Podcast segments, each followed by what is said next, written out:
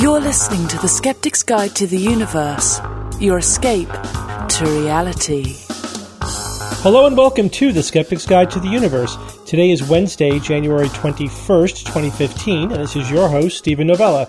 Joining me this week are Bob Novella, Hey, everybody. Jay Novella, Hey guys. and Evan Bernstein. Good evening, folks. Hey Steve. Yeah, How's your scapula? My scapula. Was that it? Was that clavicle? What was it? No, it was Which bone? scapula. Scapula. Okay. That's right. Good It's memory. Healing nicely, thank you. The incision and drainage without antibiotics is working just fine. Now, they ah. they removed part of your back, right? No, no, I just put a little incision. I just took a scalpel and just cut into the abscess and then mm-hmm. drained it. Oh God. That's it. Now it, it doesn't. It's getting a lot better, but it itches like a mother now. Oh wow. I That's think suck- it's just a post-inflammatory thing. so. What do you do? You get like a like a like a stick from the kitchen, like a sauce spoon or Oh, something. it's like I'm Put a little like rag on the end of it. Yeah. A kitchen stick. rubbing up against door jams and stuff. That's terrible. That's right. Rolling around in the grass helps. Is it true that itching means healing? Not necessarily. Not necessarily, Itching is kind of a complicated phenomenon. I do wonder though why this has got to be an epiphenomenon. Like why would you have a sensation that compels you to do the one thing you shouldn't do? right, You know? right. Right. But You don't want to. Yeah. You don't want to scratch like a, a scab or whatever because Yeah, that just yeah. opens it up. Okay. Yeah. There's nothing like a good itch, though, man. Sometimes, like, oh. But they they pulled out the packing and you're good to go now. Yeah, yeah. I'm still slight, slight drainage. It's getting less every day. How big is your scar? Oh, it's going to be tiny. Oh, it's too bad. It would have been cool. We could have come up with like shark attack or bear, Yeah. you know, whatever. We got to come up with a good story. Pseudoscientist. Alien abduction. Looks like a shark tooth could have Surgery. gone through there. all right, all right. Go So for Steve, Steve was Surgical implant. skinny dipping in the ocean, and a very small shark came up and like just That, that had only one tooth. one tooth shark. came up. It's from Really Arkansas. old. I'm glad you survived. As am I. Did you guys hear today that the uh, the Senate voted that climate change is not a hoax? Did That- they? Yes, I did. I did not. Wow. awesome. I'm, I'm surprised. It's a bit of a Bad. surprise. That's very surprising. ninety nine to one. It was Who's- one holdout. Wonder, yeah, wonder who. Really? Almost In- unanimous. in- wait, James Inhofe, right? Nope, he voted. He oh. voted Oh. for it. Yeah. Wow. Surprise. so why would they do that? Why, what's the rationale? Why? So my understanding is that the Democrats added this on as an amendment specifically to force the Republican senators to, I'm sorry, it was 98 to 1, specifically to force the Republican senators to put their nickel down, to say, you know, to either vote for or against the notion that climate change is quote unquote not a hoax. Oh, so they tacked on a rider to some other Yeah. bill and basically To the Keystone Hey. XL pipeline bill. Oh, that's what. That- Okay. All right. That's a weird rider, though, you know?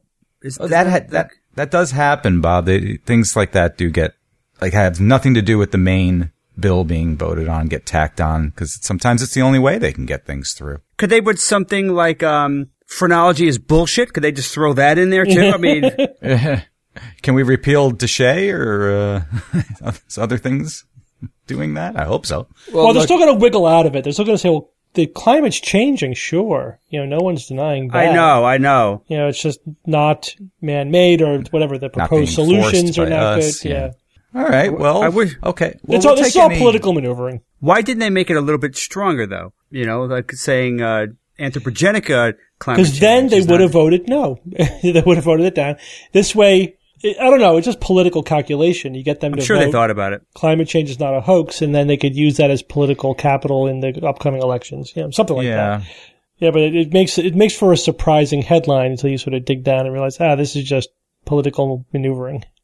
All right, Bob, tell us about your super forgotten superhero of science for this week. Certainly. Uh, the forgotten superhero of science this week is Rosalind Franklin, 1920 to 1958. She was a pioneering molecular biologist who made significant contributions regarding DNA. Ever hear of her? I I- have Well, Yes. we have. I'm sure some of our audience have, but not everyone. Now, Franklin, in, in her youth, absolutely fell in love with science. She went to one of the very rare schools in London that actually taught girls physics and chemistry. She made her dad upset when she was 15, claiming that she wanted to be a scientist.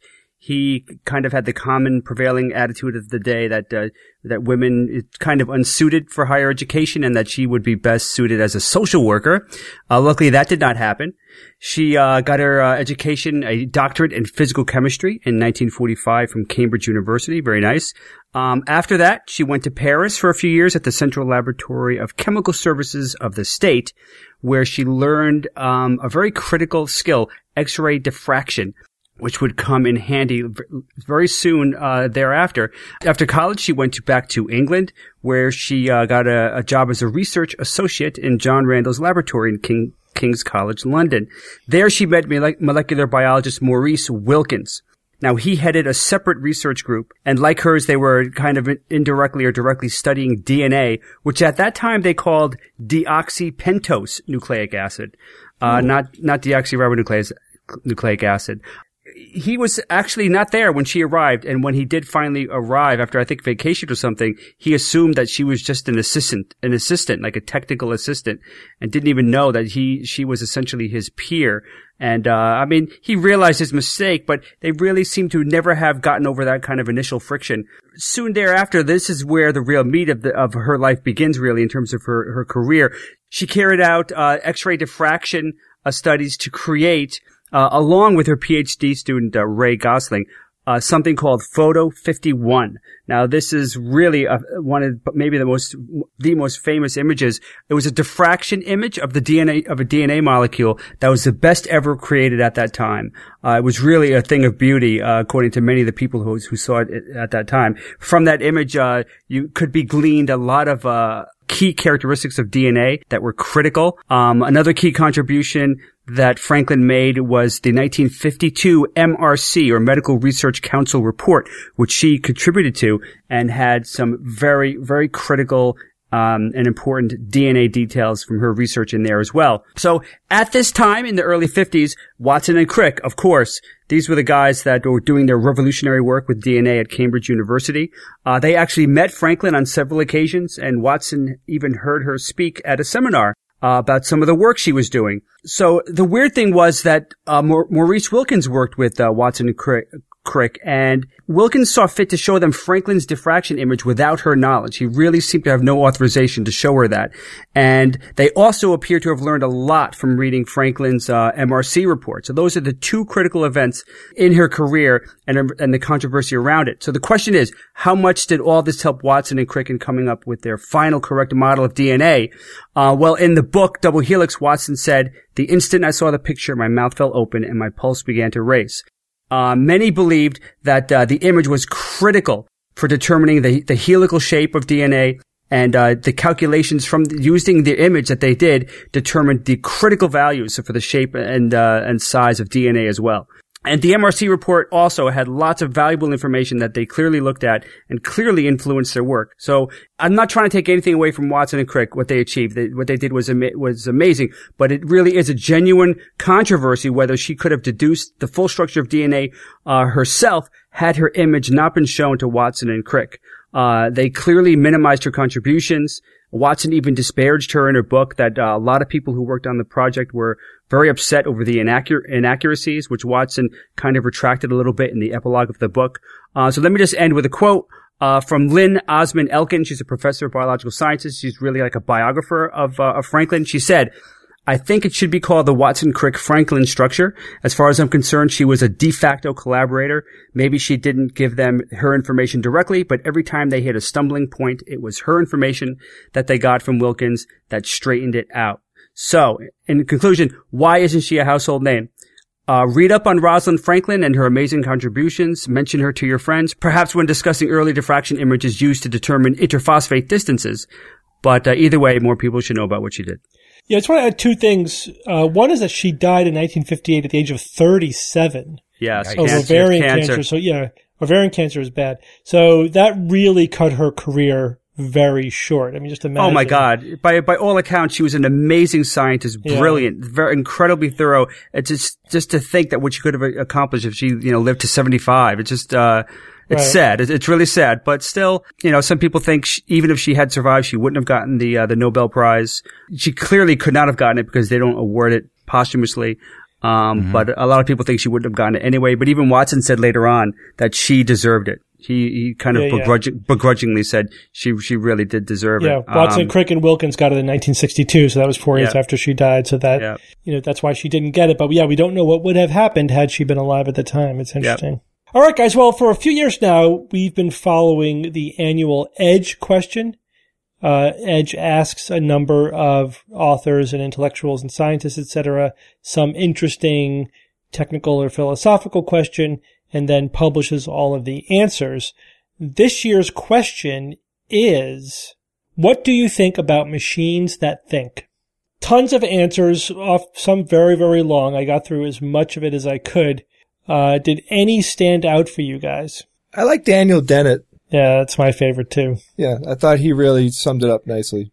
Yeah, his was really cool. Uh, I got a couple quotes from him. He, he, his main thing was that, um, the real danger of AI is, is not them lording over us, but basically giving clueless machines, uh, the, the authority beyond their competence. So that's, that was his key thing. And he, and he had a really interesting quote. He said that handmade law and even science could come to occupy niches adjacent to artisanal pottery and hand knitted sweaters, which is really interesting. Yeah, so, so for a little bit of background, a number of people who responded uh, in one way or another made this essential distinction. I do think that Dennett made it the best. That um, when you're talking about artificial intelligence, the definition has kind of bifurcated. And even though when the term is used in popular culture, most people think of a self-aware thinking machine, right? A, a computer that has the same kind of self-awareness that we as people do but AI is is the term is used in the computer world to refer to something very different, to refer to any system that can learn, uh, systems that are responsive, that are you know expert systems, things like that. We refer to the algorithms that determine what characters in a video game do as AI, right? So, Yeah. you know, Dennett explains, I think, very nicely the fact that initially, when we thought of computers that think, of course, we thought of computers that mimic human consciousness. And early attempts at developing computer solutions to human problems, like playing chess, for example, I think someone else brought this up as an example, tried to solve like the chess playing problem as a human would by thinking about the moves in the way that people do. But computer scientists realize that, well, computers are not brains. They don't, there are things that the human brain does much better than computers, and there are things that computers do much better than the human brain. And so they, when they approach the problem from the strength of a computer, which is the ability to crunch lots of data in a sort of a serial fashion, then computers started beating the world champions in uh, in chess. We talked just last week about a computer using this quote unquote brute force method to beat uh, to play limit po- yeah hold'em poker. Um, same kind of thing. The the computers don't understand chess the way a person does. They're just crunching all the possible moves and making the move following some algorithm, the one that, for example, limits the opponent's choices as much as possible. So those are two very different things that are still now existing as independent sort of technologies. Uh, it's really the neuroscientists now that are trying to reverse engineer the brain, partly by making computer models of the brain. And I do think that is the pathway to, let's call it self-aware AI, to distinguish it from the not self-aware AI that Dennett is talking about. So Dennett's point is a, Dennett's point is a very good one, and it's one I think that we've brought up on this show before. I know I've made it myself in some venue. This notion that we are increasingly ceding the running of our day-to-day lives to AI type devices. They're not they're not self-aware. They're dumb AI, but things like your GPS, right? So now you don't Right. have to understand how to read a map and remember directions and have a feel for which highway goes where. You just type in your destination and do what the GPS tells you to do. And it's great. It's, it's very useful. But, you know, I remember one time I was dri- driving in an unfamiliar location. I was pretty far from home following my GPS and the GPS signal was lost.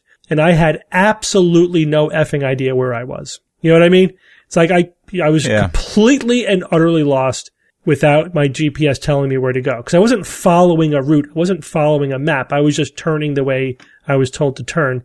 So Dennett makes the point that this could, you know, each decision may be rational, you know, turning over certain decision making and cognitive processes to computers that will do them better than we will. Flying planes, making diagnostic decisions, Yeah, doing tasks. doing tasks. But then if that, the big picture is though that that may lead to a future in which we are cognitively crippled, you know, Right. because we have turned so much over to computers that the world, our civilization will be on autopilot, basically. You know, we will have been removed too far even from sort of decision making positions because computers are doing it better and we're just letting them do it. Until a Carrington type event Yeah. or larger occurs, and then we're back to where we all started. Oh, or worse, then we're truly effed because then we're then we're, we're like me with my GPS going out. Like now, what do I do? Totally lost. We don't have the backup systems in place. Like I don't carry maps in my car anymore. Who needs them? I would love for someone to actually say, like, what could we do though to counteract that? Because you're right. Like, you're not going to carry a backup system. Are you really going to like get, you know, get your car armed with a map and, you know, spend the time educating yourself on exactly where you're going? Or are you just going to blindly let your GPS tell Yeah. you where to go? I mean, that's, it's just human nature. We're constantly trying to save time and find convenience. Yeah. Mm-hmm. So what do we do? What is the course of action to make sure that, you know, if there is an EMP and we lose the power grid, how do we live past that? You know, Jay's asking a very interesting question is how do we keep this from happening? And Daniel Dennett asked the same question. You know, we need to keep this from happening.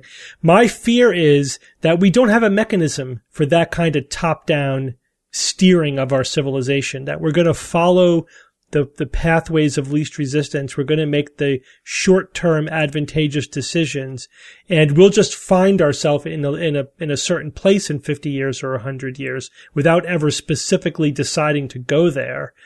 And that could be a place where if we ever did have a problem with our computer infrastructure for whatever reason, it would be devastating.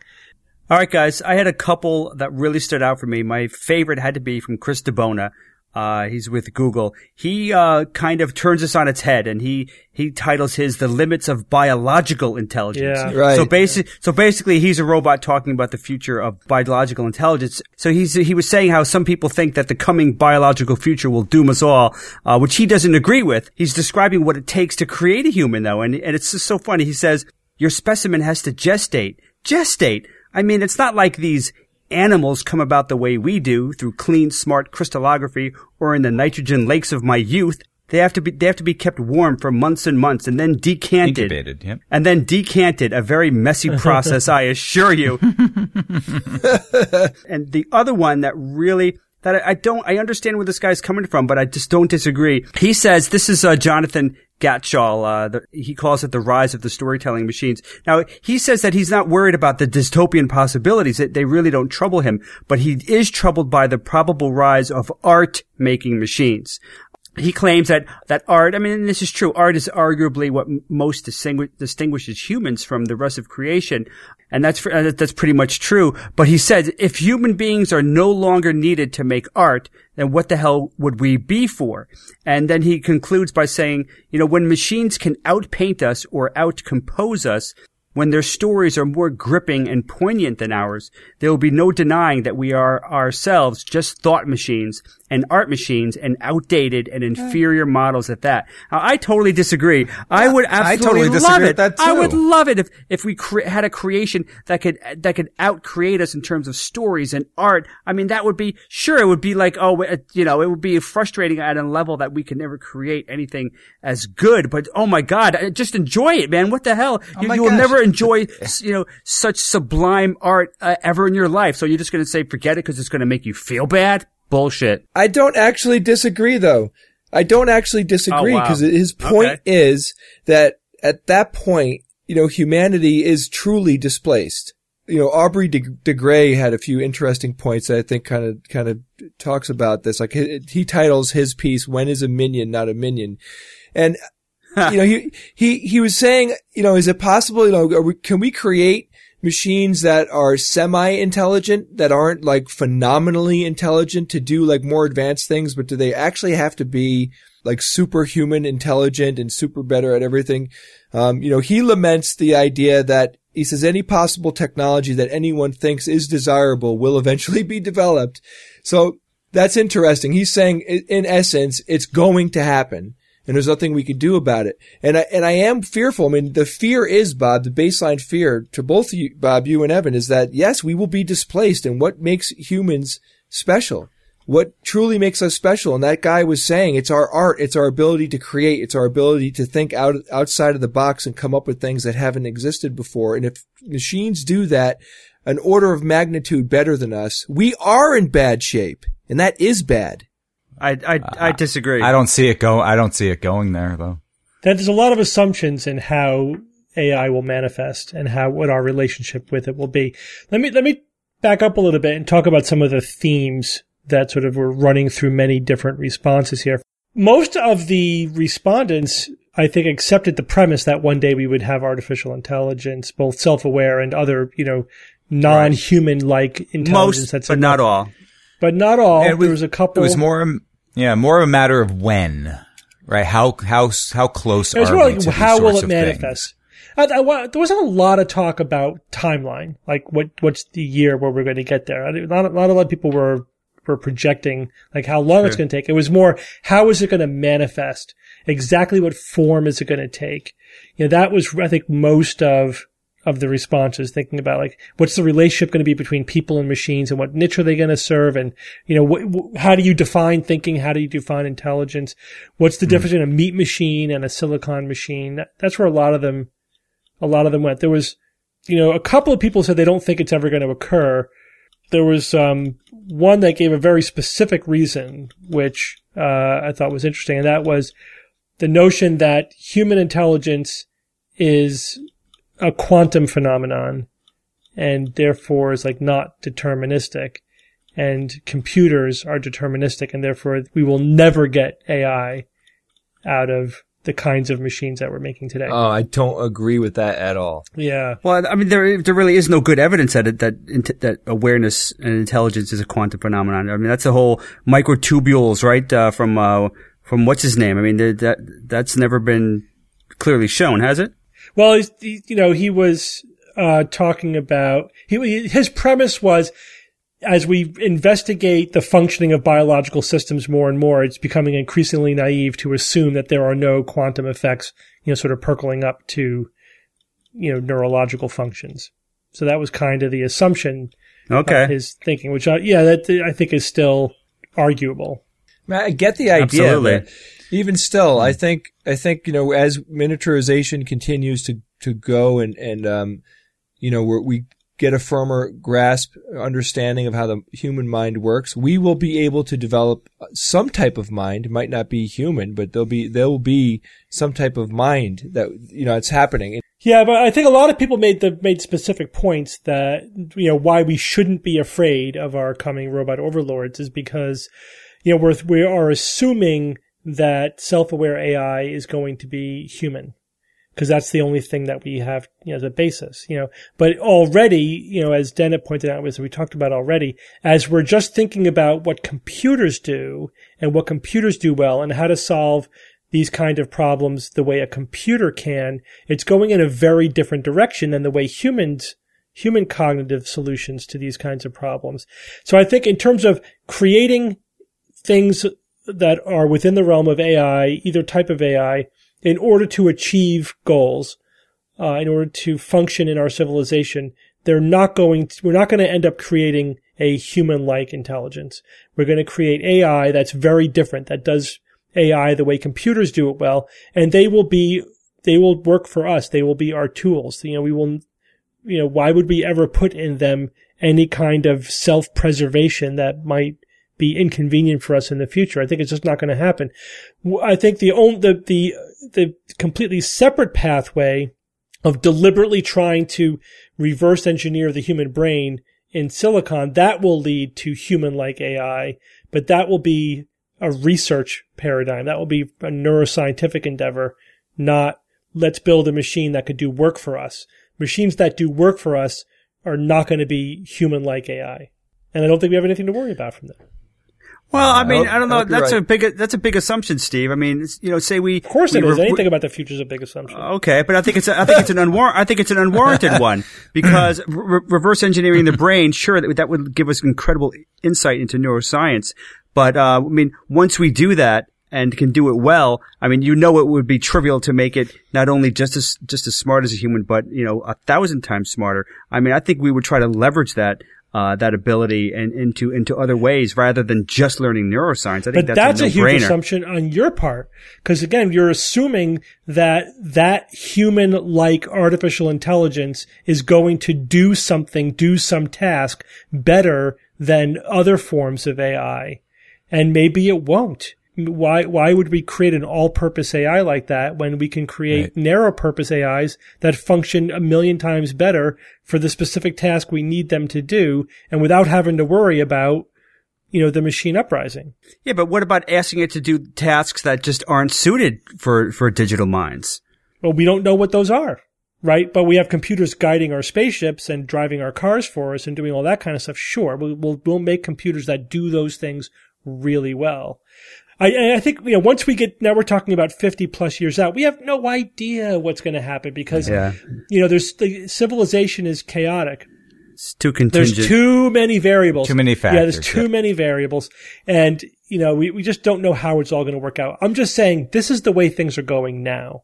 And it kind of makes sense that future technology will reflect that division, you know, having, having the sort of the dumb AI doing things it does well, but not mimicking humans, rather than the older and I think out of date notion of we're going to make computers that think like people, but faster. I, I just don't know that that's going to be the path that we're going to take. Except as a neuroscientific program, you know, I think that definitely we're doing that, but I don't know that we're going to do it as a way of solving problems. Well, everyone, we're going to take a quick break from our show to talk about one of our sponsors this week, The Great Courses. We've done uh, a lot of reviews on these courses. We've listened to a lot, but this one, whoa! this one, I mean- this one is has been lovingly created by Steven Novella, Doctor Steven Novella. I know him. I understand that the great courses are taught by professors and experts that we know and respect. Like Steven Novella, Yeah, this is my second course, Your Deceptive Mind, a scientific guide to critical thinking skills. Essentially, a critical thinking and skepticism 101 primer. It goes through the neuroscience of memory, perception, cognitive biases, logical biases, and numeracy. It uh, goes through the philosophical underpinnings, underpinnings of science, and then talks about the difference, the difference between science and pseudoscience, and then gives lots of examples. Uh, by the time you're done watching or listening to this course, you will have taken a pretty thorough tour through all of the critical thinking stuff that we talk about on this show and elsewhere in, in the skeptical movement. you know, you don't sound excited, Steve, but I'm excited. Oh, it's exciting. It's a great course, Steve, but there's also over 500 lecture series on lots of interesting subjects in all sorts of formats. And for a limited time, the Great Courses has a special offer for SGU listeners. Order from eight of their best-selling courses, including Stevens, Your Deceptive Mind, and you you get up to 80% off the original price, plus free streaming in any format, which is a great deal, but it's for a limited time. So guys, to get your special offer of up to 80% off your Deceptive Mind and other great courses, plus free streaming, go to thegreatcourses.com slash skeptics. That's thegreatcourses.com slash skeptics. All right, guys, let's get back to our show. All right, guys, let's move on to some news items. Evan, you're going to tell us about the boy who didn't go to heaven. Oh boy. that could be a lot of people, actually, a lot of boys. Um, yes. So the book was called "The Boy Who Came Back from Heaven: A Remarkable Account of Miracles, Angels, and Life Beyond This World." A true story. This a Says it true right there on the cover of the story. book. That's right. The cover did say it. It was published in 2010. A best-selling book sold over 1 million copies to date. And there was a made-for-TV movie based on the book, which also aired in 2010. Just a few little uh, reviews of the book at the time. Um, Princeton Book Review. They said the afterlife is a fascinating topic, and Alex's story, Alex uh, being the uh, the child who uh, says he went to heaven. Alex's story of meeting God and interacting with angels is inspiring and amazing. The story is true. Here's the quick backstory. It happened in 2004. Father and son, Kevin Malarkey and his six-year-old son, Alex Malarkey, uh, Is it suff- Malarkey suffered Malarkey? injury. Yeah, what's up with Well, that? Adam? everybody's saying Malarkey, but it's M A L A R K E Y. Malarkey. Malarkey? I think it's malarkey. well, whatever. Okay, I'll give him the benefit of the doubt. Fine. Kevin Malarkey and his six-year-old son Alex suffered uh, terrible injuries in a bad car accident, and the impact from the crash paralyzed Alex. Uh, it was unlikely, doctors said at the time, that he would survive. But two months later, Alex awoke from his coma with an incredible story to share. Events of the accidents at the scene he was able to retell, and of the hospital while he was unconscious. Angels who took him through the gates of heaven itself. Unearthly music that sounded terrible to a six-year-old, but most amazing of all, he talked to Jesus at the time. And yes, wrote a book about it. But hang on, reality, we have a problem. it's come to light that Alex, well, he lied. Uh, he, he made the whole thing up. Uh, not the accident, of course, right, but his recounting of, of the story. Yes, he uh, embellished, Embellished. which is about as nice a way as you can put it. So, uh, just recently, uh, Alex, uh, who's now 17, just recently released an open letter to Christian publishers and bookstores, uh, the ones who have, you know, pushed, uh, his book sales, uh, confessing that the entire accounts of his journey to heaven was fictional. And he implored the publishers to remove the books, uh, and get them out of the stores. Here's some details from his letter. Please forgive the brevity. Uh, because my limitations, I have to keep this short. I said I went to heaven because I thought it would get me attention. When I made the claims that I did, I'd never read the Bible. People have profited from lies and continue to do so. They should read the Bible, which is enough. The Bible is the only source of truth.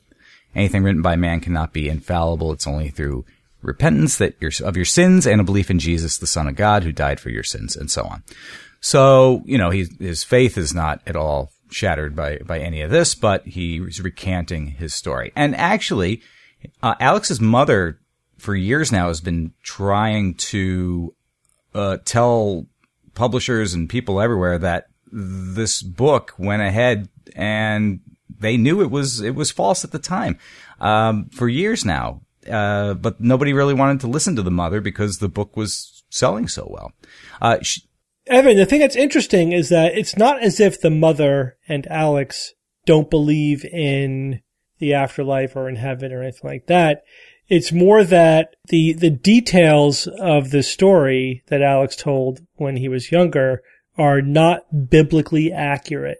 And that so they're concerned that this story, which is not biblical, is getting attention. So it's just that they're even like more fanatically religious and this doesn't cut it. that's that's an interesting way of. Well, that's it. That, it's think. not biblically sound. That's their objection. They're worried about this this story, not because it's not you know biblically accurate enough. But the, the the bigger point here, and the reason why we're talking about this, is uh, often we hear from true believers this assumption, which I is naive, that well, why would somebody lie? Or that somebody couldn't make up a story this elaborate. How could a six year old or or whatever come up with these kinds of elaborate details? He never could have heard that from anywhere. You know, this Right. would, didn't see this in any movie. This is too much for a six year old to make up. And so that is used to sort of authenticate these types of stories. Well, here we go. Six year old made up a, comp- a very elaborate and detailed, you know, fictional story in a, for a quirky reason. That's not that much of a stretch to get attention. So you just can't say somebody that age can't do this or that people would not lie to this extent because there are many cases where we know that exactly what happened. And you know the the old saying that uh, you ever heard haters gonna hate, right? Well, believers are gonna believe. and this even even though Alex has admitted that he made the story up, uh, they're not uh, they're not critical of Alex. A, a couple comments are appearing all over the place. There's there's a Facebook page called "Pray Every Day for Alex Malarkey." Um, I'm still praying every day for Alex. I'm not backing off. What does it matter if the book is true or not? Alex is healed in Jesus' name. Anything is possible to those who believe. Right. So, like nothing, th- to me that freaks me out because in essence it's saying nothing really matters. There's no consequence to anything. You know, it- everything is good. Complete relativism. Yeah. Yeah. Yeah, the truth doesn't matter. But it, No, which is it which is a very common theme that you see. Right. Or the real miracle is that he even survived. And, you know, even though he was in a coma, he did come out of it. Yes, he's paralyzed, but the fact that he's alive, that cannot be denied. And therefore miracles do happen. Therefore God, Jesus and everything else. It's like anything good that happens is God, anything bad that happens is the devil. Well, yeah. Well, you know, you add an O to God, it's good. And you, you know, Like- you add a D to evil and it's devil. I mean, why do you, can't, you argue with that? Wow, Evan, you just blew my mind. Evan, anyone who moves is VC. Anyone who doesn't move is well disciplined VC. That's awesome. Ain't war hell. Yeah. They always come out at night, except during the day. Except during the day. As Classic. I win, tails you lose. Okay, let's go on.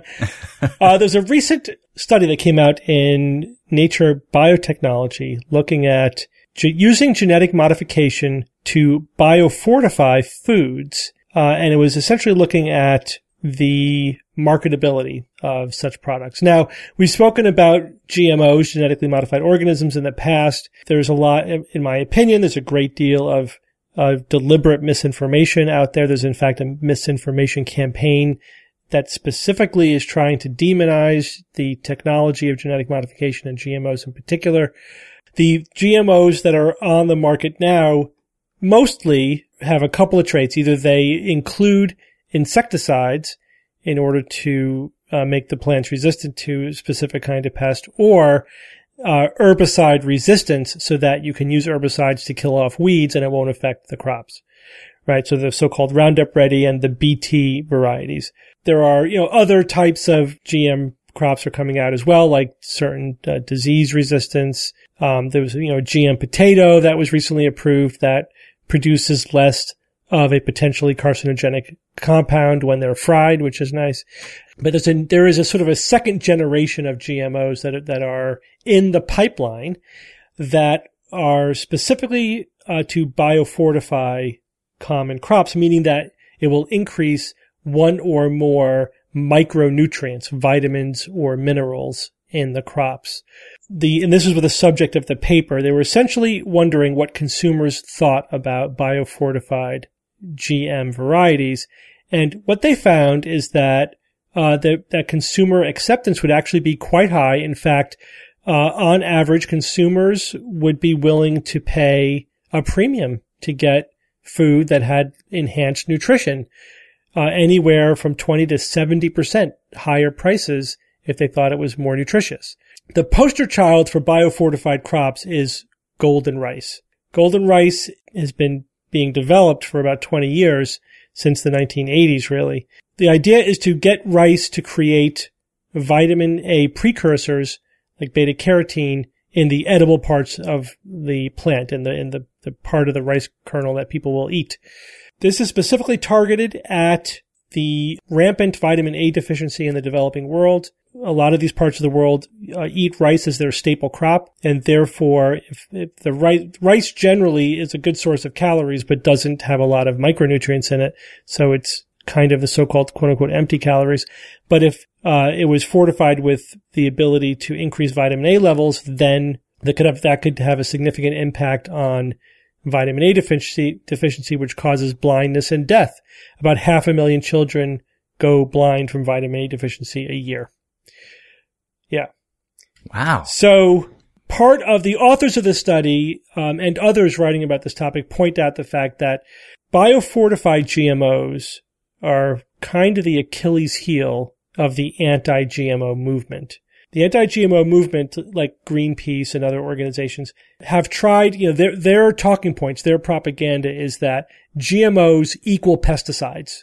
GMOs are all about using more pesticides to help corporations and, and big agro, but it, but is not, doesn't do anything for the consumer. That of course isn't true. The technology could be used for a, a lot of different reasons. Those are just some of the first types of GMOs that are on the market. But if, for example, golden rice gets approved, and then we say, okay, here's a genetically modified organism that is saving poor kids, that doesn't help the farmer, doesn't help big agro, that only helps the consumer, and is specifically targeted at poor blind kids in developing countries or preventing them from going blind, it kind of pulls the carpet out from the anti-GMO talking points. And it, and it does that very effectively. So first of all, golden rice is being developed by a humanitarian cooperative. It's not being developed by any corporation. The No, corporation, Monsanto, Monsanto need not well, apply. Monsanto and Syngenta own patents on some of the technology that's necessary to make golden rice, but they said, yeah, you guys can use it for free There you because go. it, yeah, it's for humanitarian purposes. Uh, there's no issue of pesticides. There's no issue of really cross contamination. Uh, it's open source. It's going to be given freely to whoever, you know, wants to use it. There's no issue of like Western corporations raping developing farmers, whatever, you know, all the usual talking points just don't apply. So very interestingly, uh, Greenpeace still opposes golden rice. GM Watch and other anti-GMO organizations and outlets oppose it. And their, their, the reasons for doing so, in my opinion, are so profoundly lame that it really exposes the ideological nature of the hardcore anti-GMO. Awesome, awesome. Movement. How lame? How lame we talking? Give us All right, one. so so like for example, they'll say, "Well, it's not ready yet." Well, yeah, you know, it's, it's sure it's not ready yet. They there's Golden Rice just uh, called GR came out in 2000, and the amount of beta carotene in there wasn't enough. So then they uh, improved on that, and GR2 came out in 2005 that had 23 times as much beta carotene in it, which is more than enough. And there have been now several studies which show that the GR2 rice, if you eat it, it actually increases your vitamin A levels. It's bioavailable and it, and it works and it's safe, etc. So, but it has to be now be crossed with local varieties. So it has the traits that would be acceptable to, to like if you're a farmer in the Philippines, you need a, a cultivar of rice that will grow in the Philippines. So that's going to still take a couple years to do that.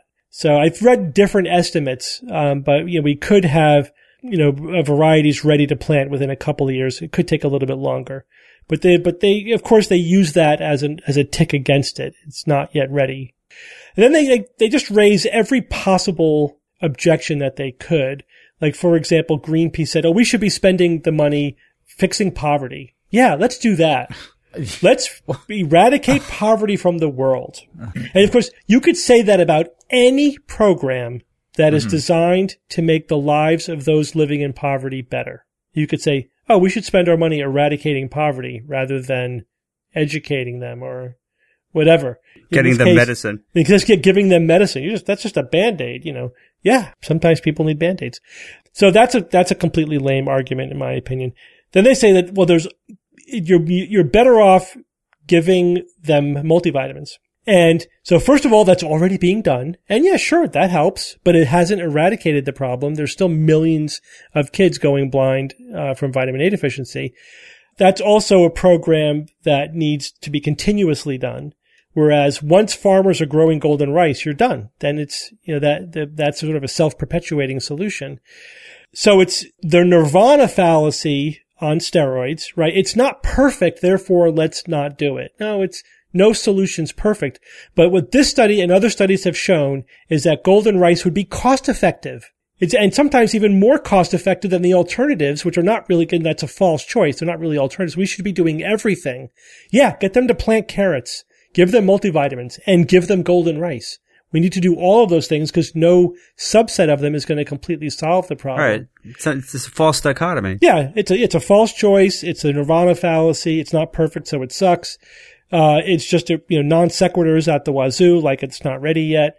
And then it's the usual stuff of you know, oh we they haven't been tested enough to show that they're fit, that they're safe. It's the you know precautionary principle totally abused, which is sort of the mainstay of anti-GMO rhetoric.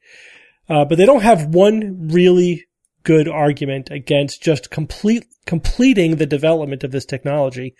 You know, the money's all been, been donated already. It's all there, you know. It's just going to take a couple more years, you know, to, to sort it out. Yes, it should be studied to make sure that the, the bioavailability is good and, you know, that the, it's cost effective for the farmers and there's no unintended consequences. Yeah, sure. Of course, we should do all the studies that we need to to track it and follow it and make sure it works out. And any new technology could take longer than we anticipate. There could be unforeseen consequences. But what they don't do, which is I think what we should do in situations like this, is take a risk versus benefit assessment. What's the potential risk of, of completing the development of golden rice versus the potential benefit? The risks are extremely low. It's extremely cost effective. The potential benefit is saving the sight and the lives of millions of poor kids. Hmm. The, the good news is that their position on this is so shaky that um, even people formally in their camp are starting to go, yeah, you know, I'm a little uncomfortable with saying let the let the kids go blind and die just so that we have our bright line in the sand on genetic modification. That's know? awesome. That is such an awesome idea. yeah, Yeah. Really separate the, the wheat from the chaff. as it were. Ha. Well said, Bob. Yeah, it's you know it's interesting. This is real. You know, in my opinion, if you're against golden rice, given the, all the data that we have, you know that that position is the position of a dedicated anti-GMO ideologue. Right. Who, Right. You, you are ideologically crippled. It's just Yeah. showing, showing Yeah, yeah. that aspect of your belief. Right. Well, guys, we have another Valentine's Day themed sponsor for this week, proflowers.com. Yeah, you could get one dozen assorted roses with a free glass vase for just $19.99. That's a really good price. Yeah, and on top of that, if you spend $10 more, you can get the ruby colored vase, which is even more vasy. I like that one. It's really pretty. We're looking at pictures of it right now.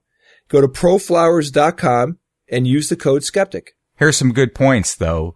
Delivery on Valentine's Day is guaranteed. That's very important because you'll look like a loser if you get it the day a- if you give it the day after. Right? That's not good. You know from experience, Adam? Oh gosh, never make that mistake again. And look, when she says she doesn't need flowers, she means get me some flowers. right? Read between the lines. The longer you wait, it's going to be harder to find roses at these prices. So guys, go to proflowers.com, click on the blue microphone in the top right corner and type in skeptic, S-K-E-P-T-I-C. That's proflowers.com.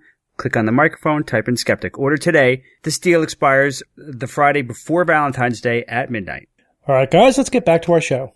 All right, well, Jay, speaking about technologies that might help the poor, I understand that Bill Gates, something about butt juice. Gotta tell me what this is. Is it, is it a new, a new platform, a new software? What?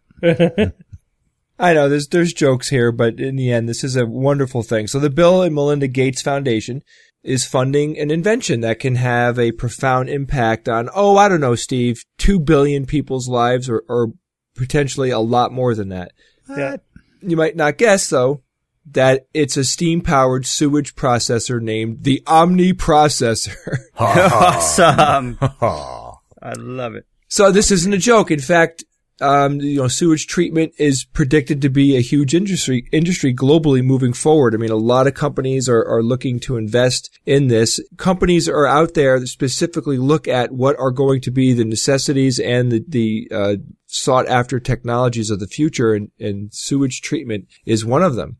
Bill Gates has stated that the Omni processor can help solve one of the biggest problems for the developing world, and that is access to clean water. But specifically, the machine is 75 feet or 23 meters long by 26 feet or 8 meters across.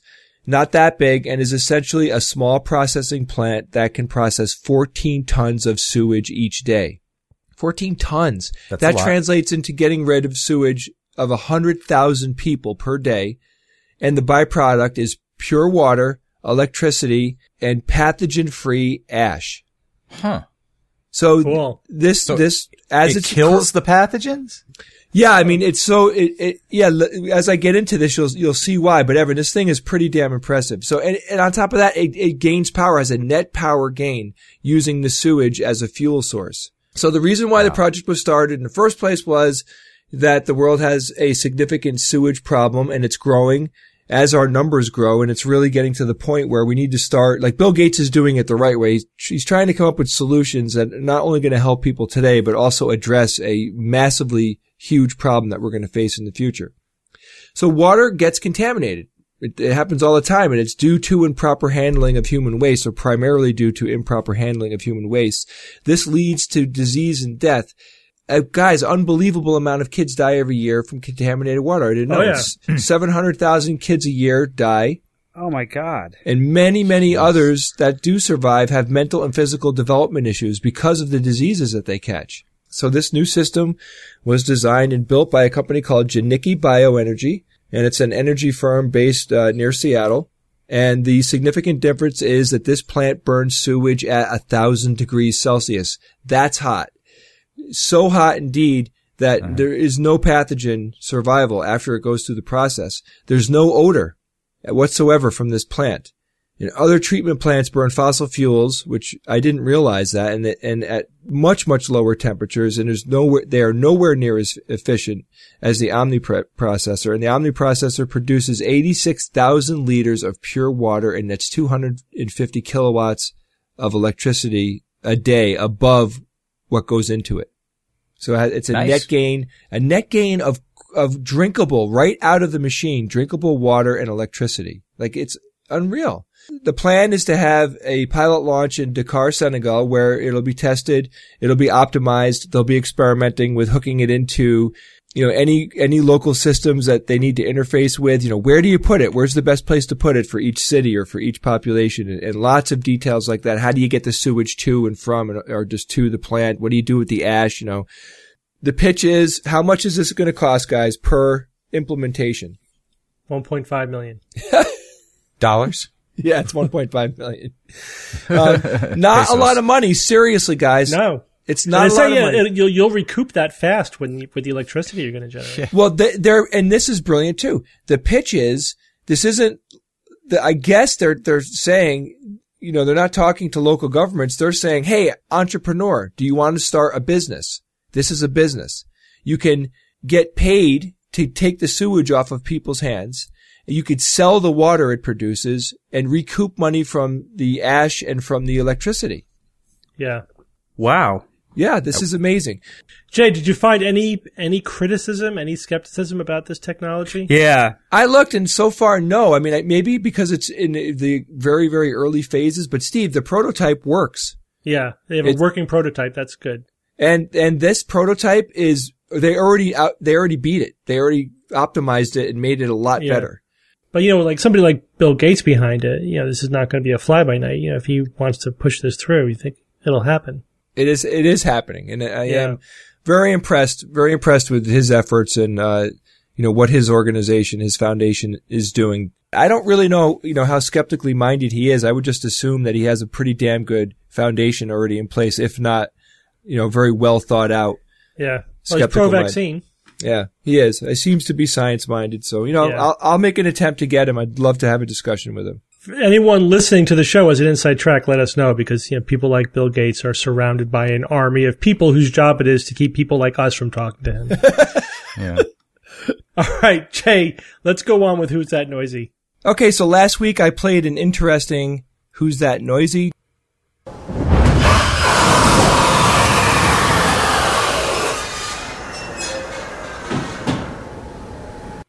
you guys have any guesses on what it might be?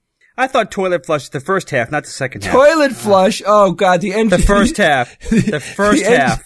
the engineers that that developed this thing are going to be very depressed. No, that is the the space shuttle landing gear dropping. Oh wow.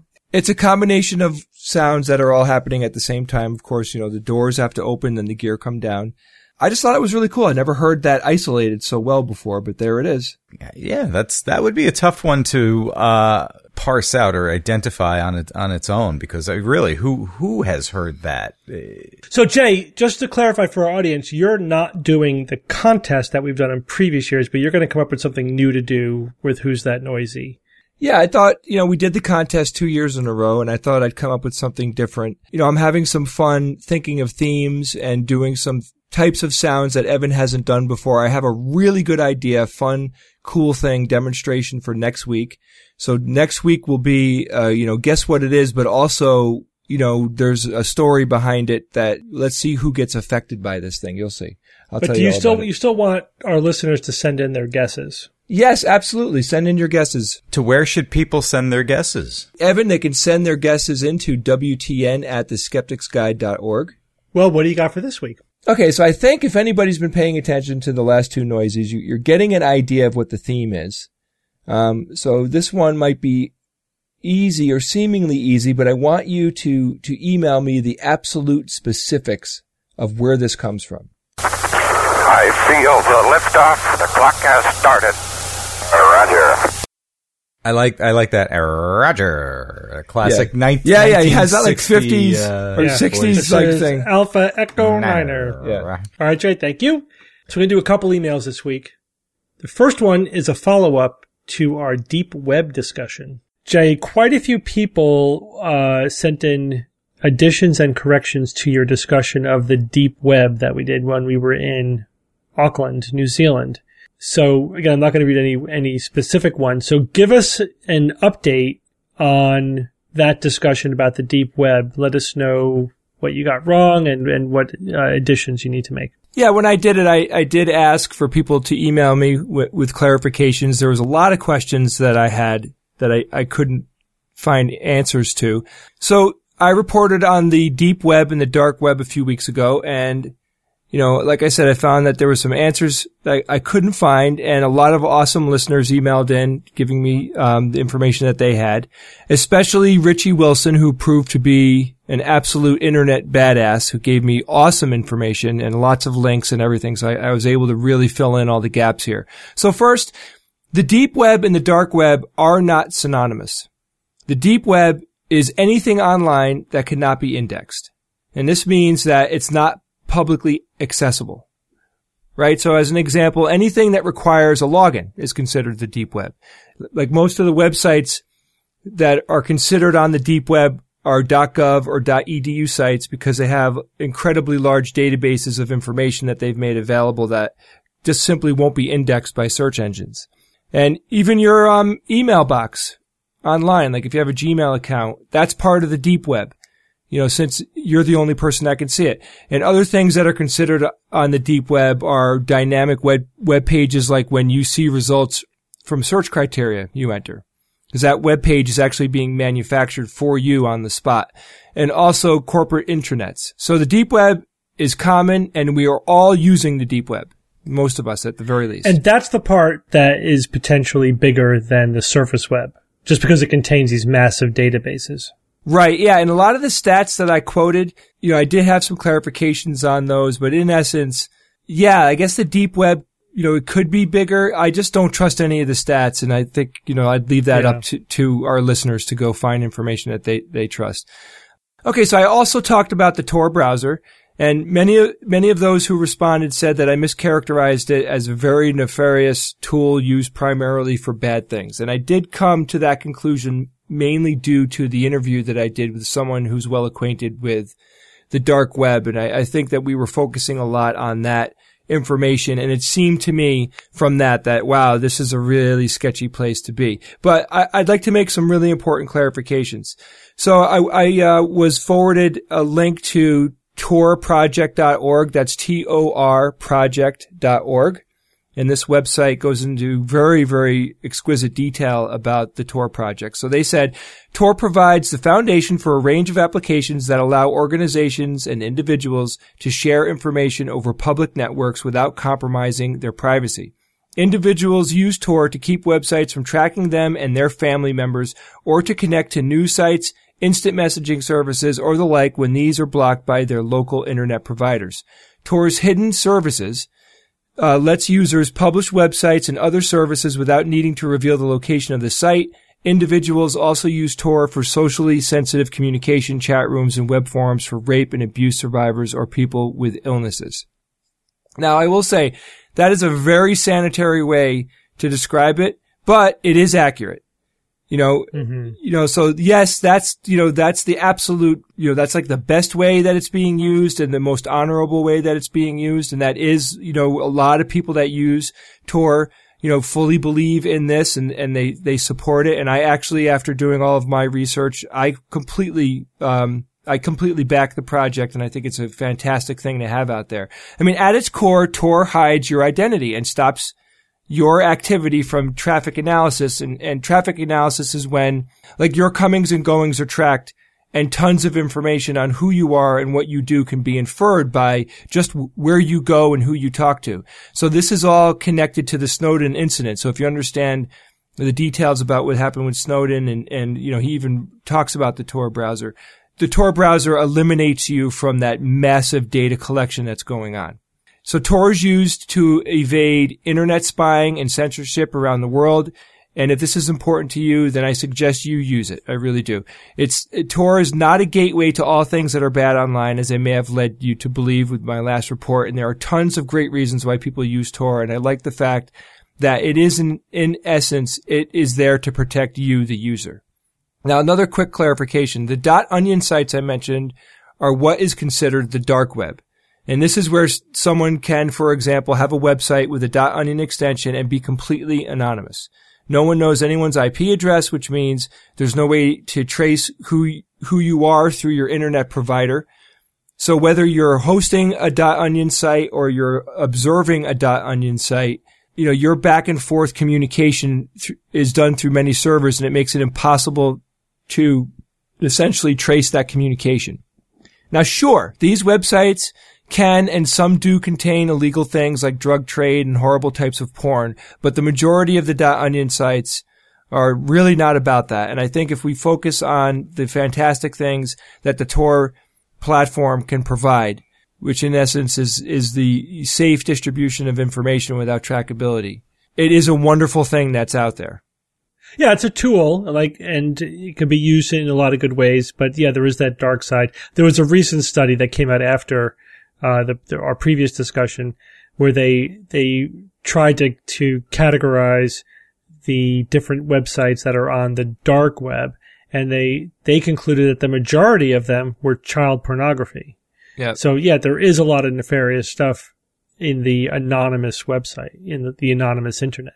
Yeah, there is. I mean, it, and that is, if anything, that is the wild, wild west part of it because anything does go. Yeah. But it, but there is a lot of great uses for that technology, and you know, like you said, Steve, it's a tool, and it is being used in Yeah. both ways. And this is something that you, I, I think that our listeners should know about. I think they should get into learn more about the Tor browser and what it provides because you might find it very useful. Well, guys, we're going to take a quick break from our show to talk about one of our sponsors this week, Shari's Berries. We haven't had this one in a while, guys, but Valentine's Day is coming up. And if you want to get chocolate covered strawberries for your significant other, this is the place to do it. I hope my significant other gets them for me. Evan, don't be selfish. You should be buying these for your wife. All right, but she has to share them. That's kind of like the secret perk, right? You get these for your wife and then you can, you can eat some too. So these start at $19.99. That's over a 40% savings. You go to berries.com, B-E-R-R-I-E-S dot com and click on the microphone, then type in the code skeptic. Don't forget, guys, these are dipped in white milk and dark chocolate awesomeness, and it's topped with either chocolate chips, decorative swizzle, whatever that is, and nuts. And just, if you spend $10 more, you could double your order. So guys, this is the deal. This is a nice Valentine's Day present idea for you to make it easy. You get these juicy, freshly dipped strawberries, Evan. Come on, starting at nineteen ninety nine. So go to uh, berries.com, B-E-R-R-I-E-S dot com, and then type in the word skeptic. You click on the microphone, type in the word skeptic with a K, S-K-E-P-T-I-C. Now I'm, I'm hungry for some reason. All right, guys, let's get back to our show. It's time for science or fiction.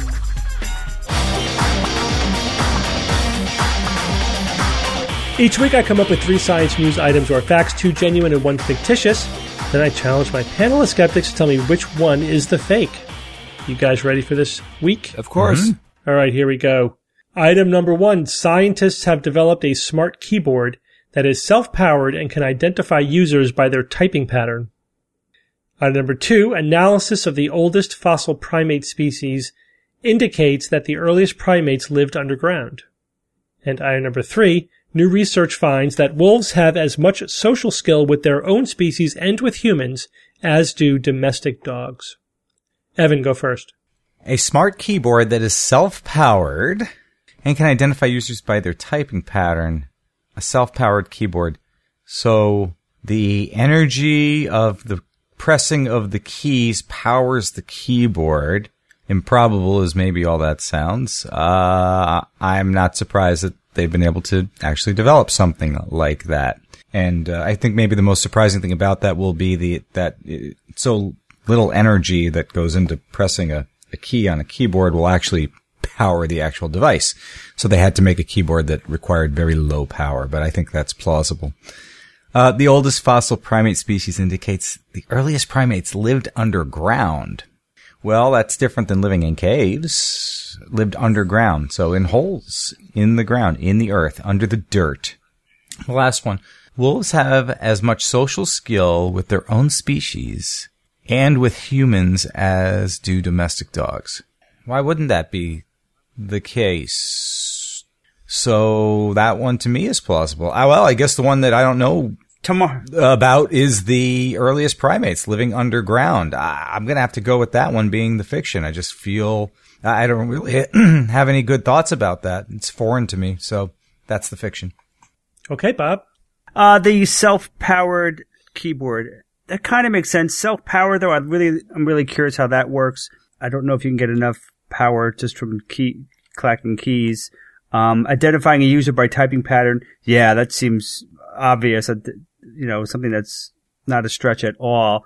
Um, I saw an ad today for a computer in a mouse. So basically all you need is, is a monitor and a keyboard, and that's all you need. The entire computer's in the mouse. So this doesn't seem as surprising as that. Um, I thought that was pretty cool.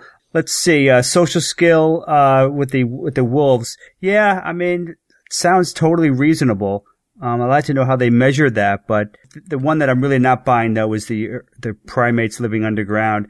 I'm just not buying that. I mean, once you are a primate, you know, maybe before we were primates, sure, but when, once you're a primate, I just don't see that working.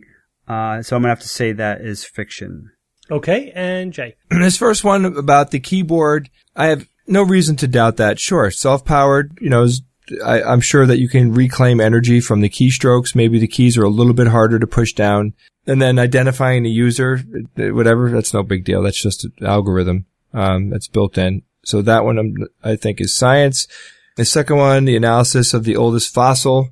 Earliest primates lived underground. I think I, I do find that a little strange. But let me just go to the last one. Uh, the one about the wolves have as much social skills with their own species and with humans as do domestic dogs. I, again, like I don't see any reason to doubt this. No, there, there's lots of differences between wolves and dogs, but essentially they have a lot of common behavioral patterns and, the way that they socialize.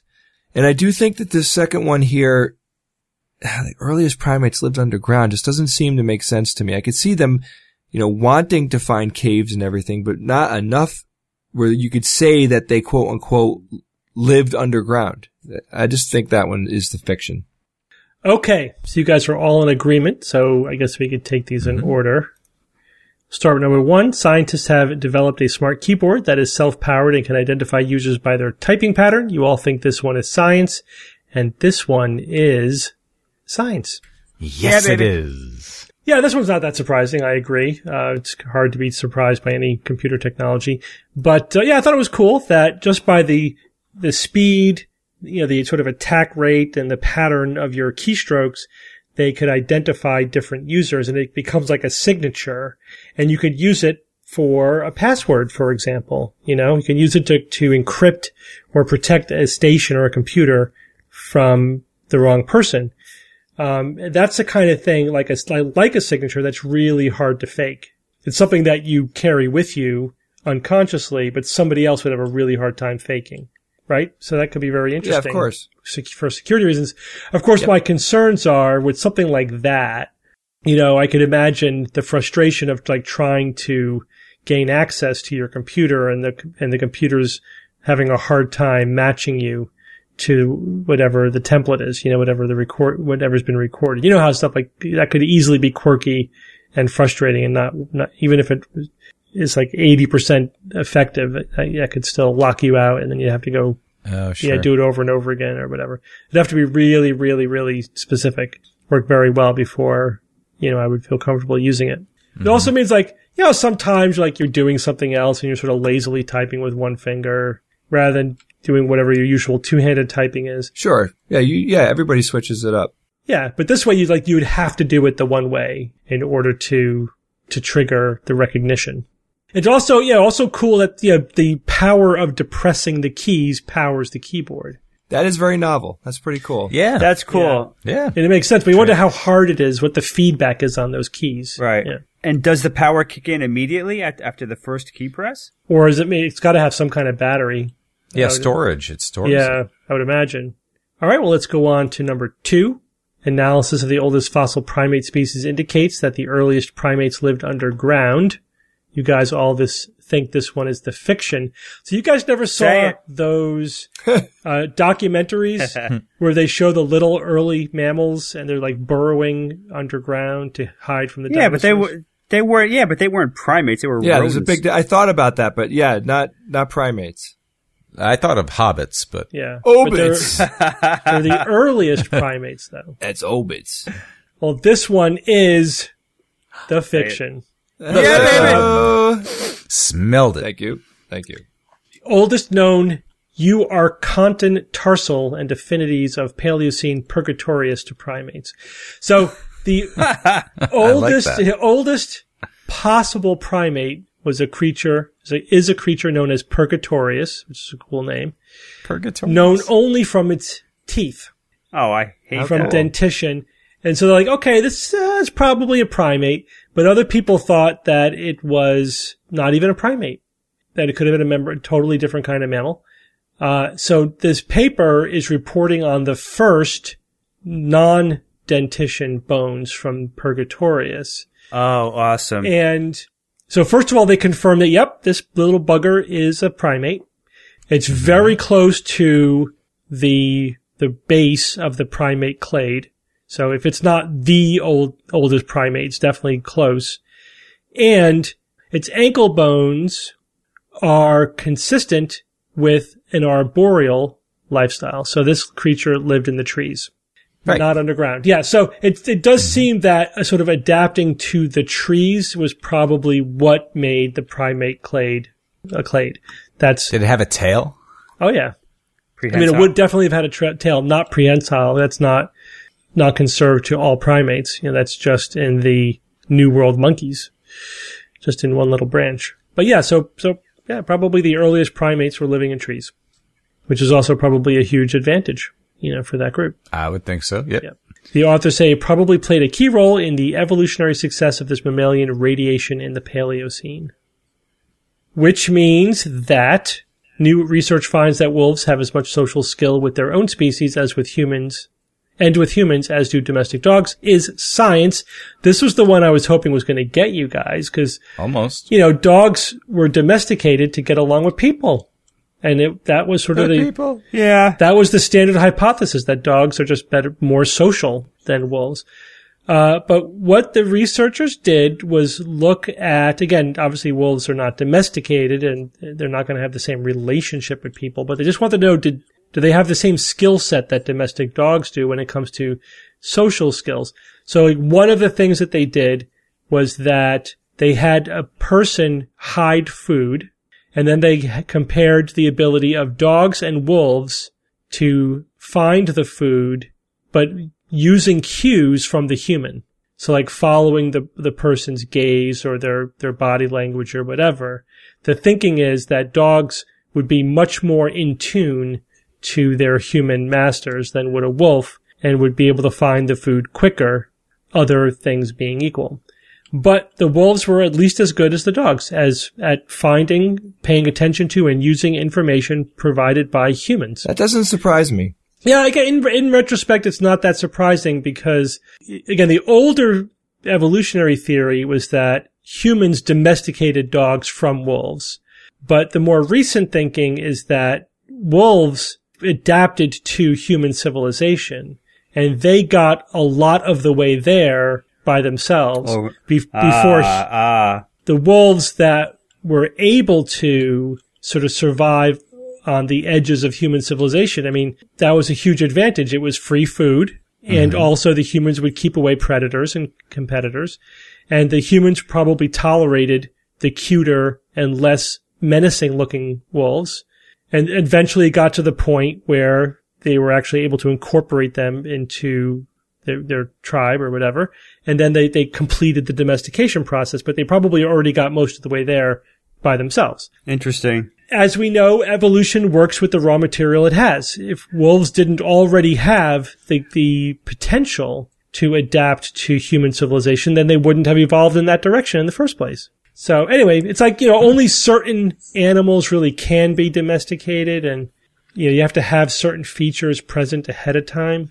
So, so it makes sense that wolves were already had, they, they pack and they're social. And those are two things that make it easier to be domesticated. Perfect. So, Steve, Interesting. could you just could you just live with a wild wolf? Yes, I think so. I mean, they're, they're, they're wild animals. They're not domesticated animals, but you know, yeah, sure, you could, um, have a, a particularly calm wolf that you could live with. Just like, you know, I think it's always going to be a risk, but just like, you know, the, the lion tamers, you know, can live with lions, but they just may tear your throat out one day, but Yeah. Um, you know, you could go years living with them and they're fine. Remember that YouTube video of the two guys who raised that lion from a cub and then Yeah. Christian and then it was they, they showed the their reunion and the lion is running at them and you're wondering, right, is the lion going to jump on them and eat them?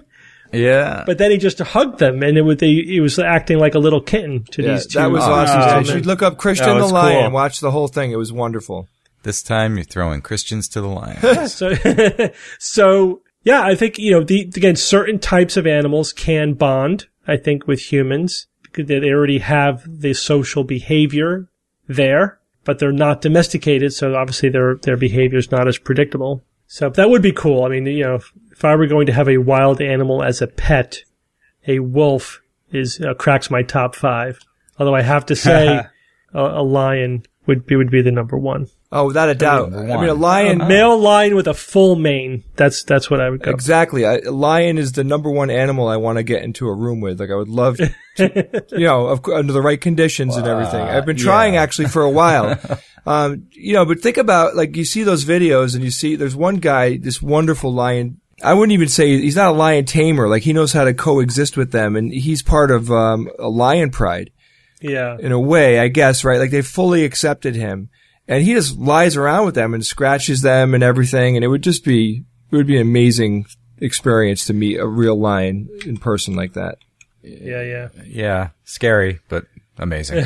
Right. Scary. All right. Good job, guys. First sweep of the year. Yeah. Yes. Very good. Bob, you're still nursing a 100% record for this year. I plan on nursing for a while. okay. Well, I'm not going to go out of my way to shoot you down, but I mean, Please don't. don't expect every week to be as easy as this week. though. Next week's theme is called fashion. Evan, give us a quote. Oh, we do have a quote, don't we? Here is this week's quote. From my experience, let me say this. In today's world, it's no bad thing for a politician to have had the benefit of a scientific background. And not only politicians, those who work in industry and commerce and investment. Indeed, so important has it become that I believe we are right to make science a compulsory subject for all school children. Yeah. Yeah. Those are the utterances of Margaret Thatcher, former Prime Minister of the United Kingdom from 1979 to 1990. She was the longest serving British Prime Minister of the 20th century and the only woman to have held the office. She entered Oxford University in 1943. This was before becoming a politician. Graduated in 1947 with second class honors in the four year chemistry Bachelor of Science degree program, specializing in X-ray crystallography under the supervision of Dorothy Hodgkin. How cool is that? And did you know? And did you know? Margaret Thatcher may have helped invent soft serve ice cream. What? How cool.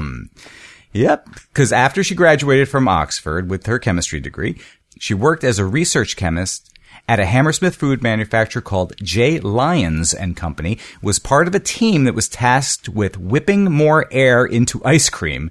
And they came up with a kind of soft ice cream that used fewer ingredients, saved money on production costs. And so therefore, yeah, it's possible that she had a hand in soft serve ice cream, which we all enjoy today. That's an interesting quote, Evan. She starts out strong. You know, like I'm you're Mm-hmm. wondering where's she going to go with this. Like, yeah, politicians should have a scientific background, but then she ends Yes. with, therefore, science should be compulsory for school children. Well, duh. That's it. That's as far as you got with that big, the strong premise was that we should teach science to school kids. I thought, To all, yeah, but still, I mean, I thought she, she would have a much stronger conclusion, you know, from, from the premise that she laid out there. Anyway, that was, Well- it seemed to be like a little fizzle at the end there for me.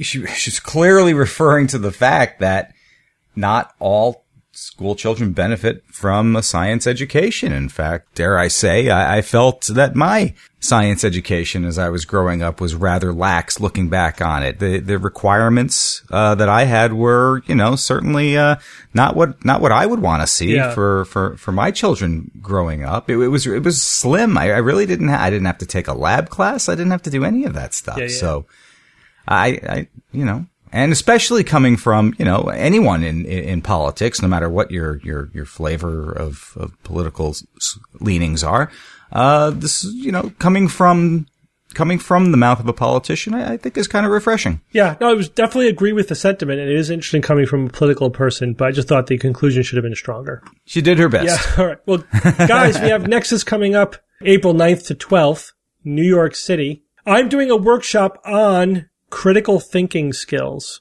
Yeah. You know anything about those? And I'm doing a workshop with Brian Wecht uh, about social media, which should be very interesting. Cool, Jay. Yeah, it's going to be fun. Yeah, we have it's a two-parter. Um, there's the details are on necss.org. The the conference uh, speaker list is is filling up nicely. We have we have some really awesome talks planned for this year. And on Friday night at Nexus, we are going to be running the extravaganza show. Um, it's the, the tickets are selling well, but there's there's plenty of room. So bring your friends and family if you're interested. The show is going to be a two hour exploration. Yeah, this is a fun show. This is the one that we did several times already when we were down under, and it's just a ton of fun. It's basically it's something different from anything that you have seen us do before. It's a quiz show, and there are skits that we do, and lots of fun bits. We have lots of fun with each other. It's Audience music. participation. Oh, yeah, audience participation, music, science, geekery. It's a ton of fun. We definitely recommend that you come see that. And this is a totally standalone event. You don't have to, if you don't have time to come to the rest of the conference, uh, you can come just to the Friday night show. So you could buy, yeah, you could buy a separate ticket for that. So, uh, which again, we'd love to see a lot of our listeners there. We, it's going to be a ton of fun. Trust us. And George Hrab hosts that show actually, so he's the MC running the whole thing, and he's part of Yeah. everything that we do. Um, Oh yeah. so please, uh, please do buy tickets for that. You're going to really enjoy it. We'll we'll have some announcements in the next couple of weeks about our keynote speaker and maybe some other big names once they're hundred percent confirmed. We can't say anything until we have hundred percent confirmation. All right, guys. Well, thanks for joining me this week. Thank you, Steve. Thank, Thank you, Doctor. Steve. And until next week, this is your Skeptic's Guide to the Universe. The Skeptic's Guide to the Universe is produced by SGU Productions, dedicated to promoting science and critical thinking. For more information on this and other episodes, please visit our website at theskepticsguide.org, where you will find the show notes as well as links to our blogs, videos, online forum, and other content. You can send us feedback or questions to info at theskepticsguide.org. Also, please consider supporting the SGU by visiting the store page on our website, where you will find merchandise, premium content, and subscription information. Our listeners are what make SGU possible.